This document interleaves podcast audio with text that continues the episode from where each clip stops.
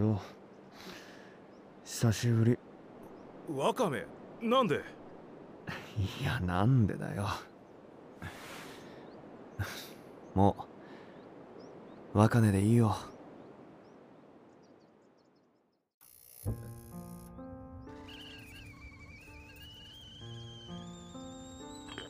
悪いな。来客があるなんて思ってなくてお茶しかねえや。そばでも頼むか。ああいい長いしようと思ってないし。それにしてもなんでまた？大丈夫か？顔土みたいな色してんぞ。そう。僕もぼちぼち土に帰らせてもらおうかな思って。いやなんでやねん。急に来て悪かった。戦略があるなら帰る。いや遠路はるばるそんな滑り散らかすような人間を追い返すほど鬼じゃねえよ。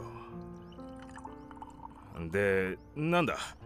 何がどうして2年ぶりの再会を果たそうなんて思ったよ？いやどんな顔してるもんかなと気になって。なんだそれ？この通り。まあ7キロ太ったな。見えないな。日に焼けたのはわかるけど。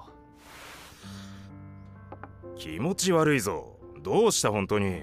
なんかこう変わらないな。良くも悪くも。おいバカにしてるだろ。してないよ。実はちょっとおいとまをいただいて時間を持て余してしまいまして。持て余したとして何が悲しくてこんなところに来るんだよ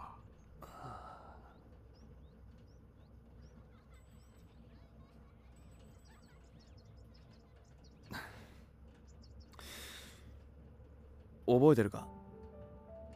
お前があそこを出て行く時なんて言ったか？なんて言ったっけ？俺たちがやってることは結局警察の真似事で誰のことも根本的に救えてなかったって。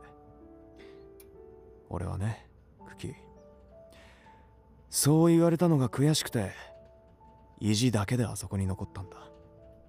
それで何が言いたくてここに来た？違う。その通りだと。あの後お前がいなくなって案件に関わるたびに思った。別に誰のことも救えてない。俺たちがやってることは掃除ロボットや配膳ロボットと何ら変わりない。システム上で対象者がいると言われるたびロボットの代わりに人間が向かってるだけ。もっと技術が発展したらサーチの精度も増すだろうな。電車をシステムごと停車させられるかも。刃物にも人工知能チップが搭載されて本来の用途以外では使えなくて人間を傷つけられなくなるかもしれない。俺たちがやってることはあくまで技術が満たされない間の代用でしかない。増井さんや梶木さんも同じことを言ってた。結局根本的解決なんて赤の他人ができるわけない。ただ何もしないよりはできる人間がやる。それだけなんだ。わざわざ俺の思想の肯定のために群馬までご足労くださったのか？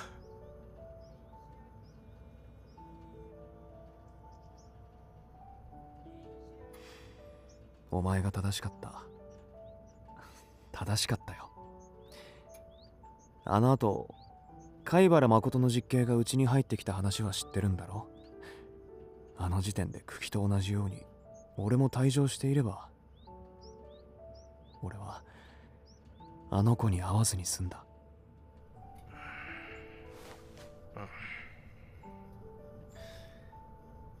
あの日のことが今でも夢に出る。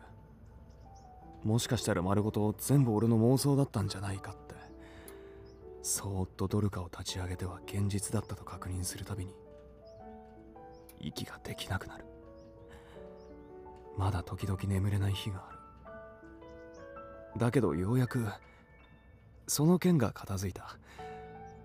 でもそれはああくまで無関係な第三者としての話であって。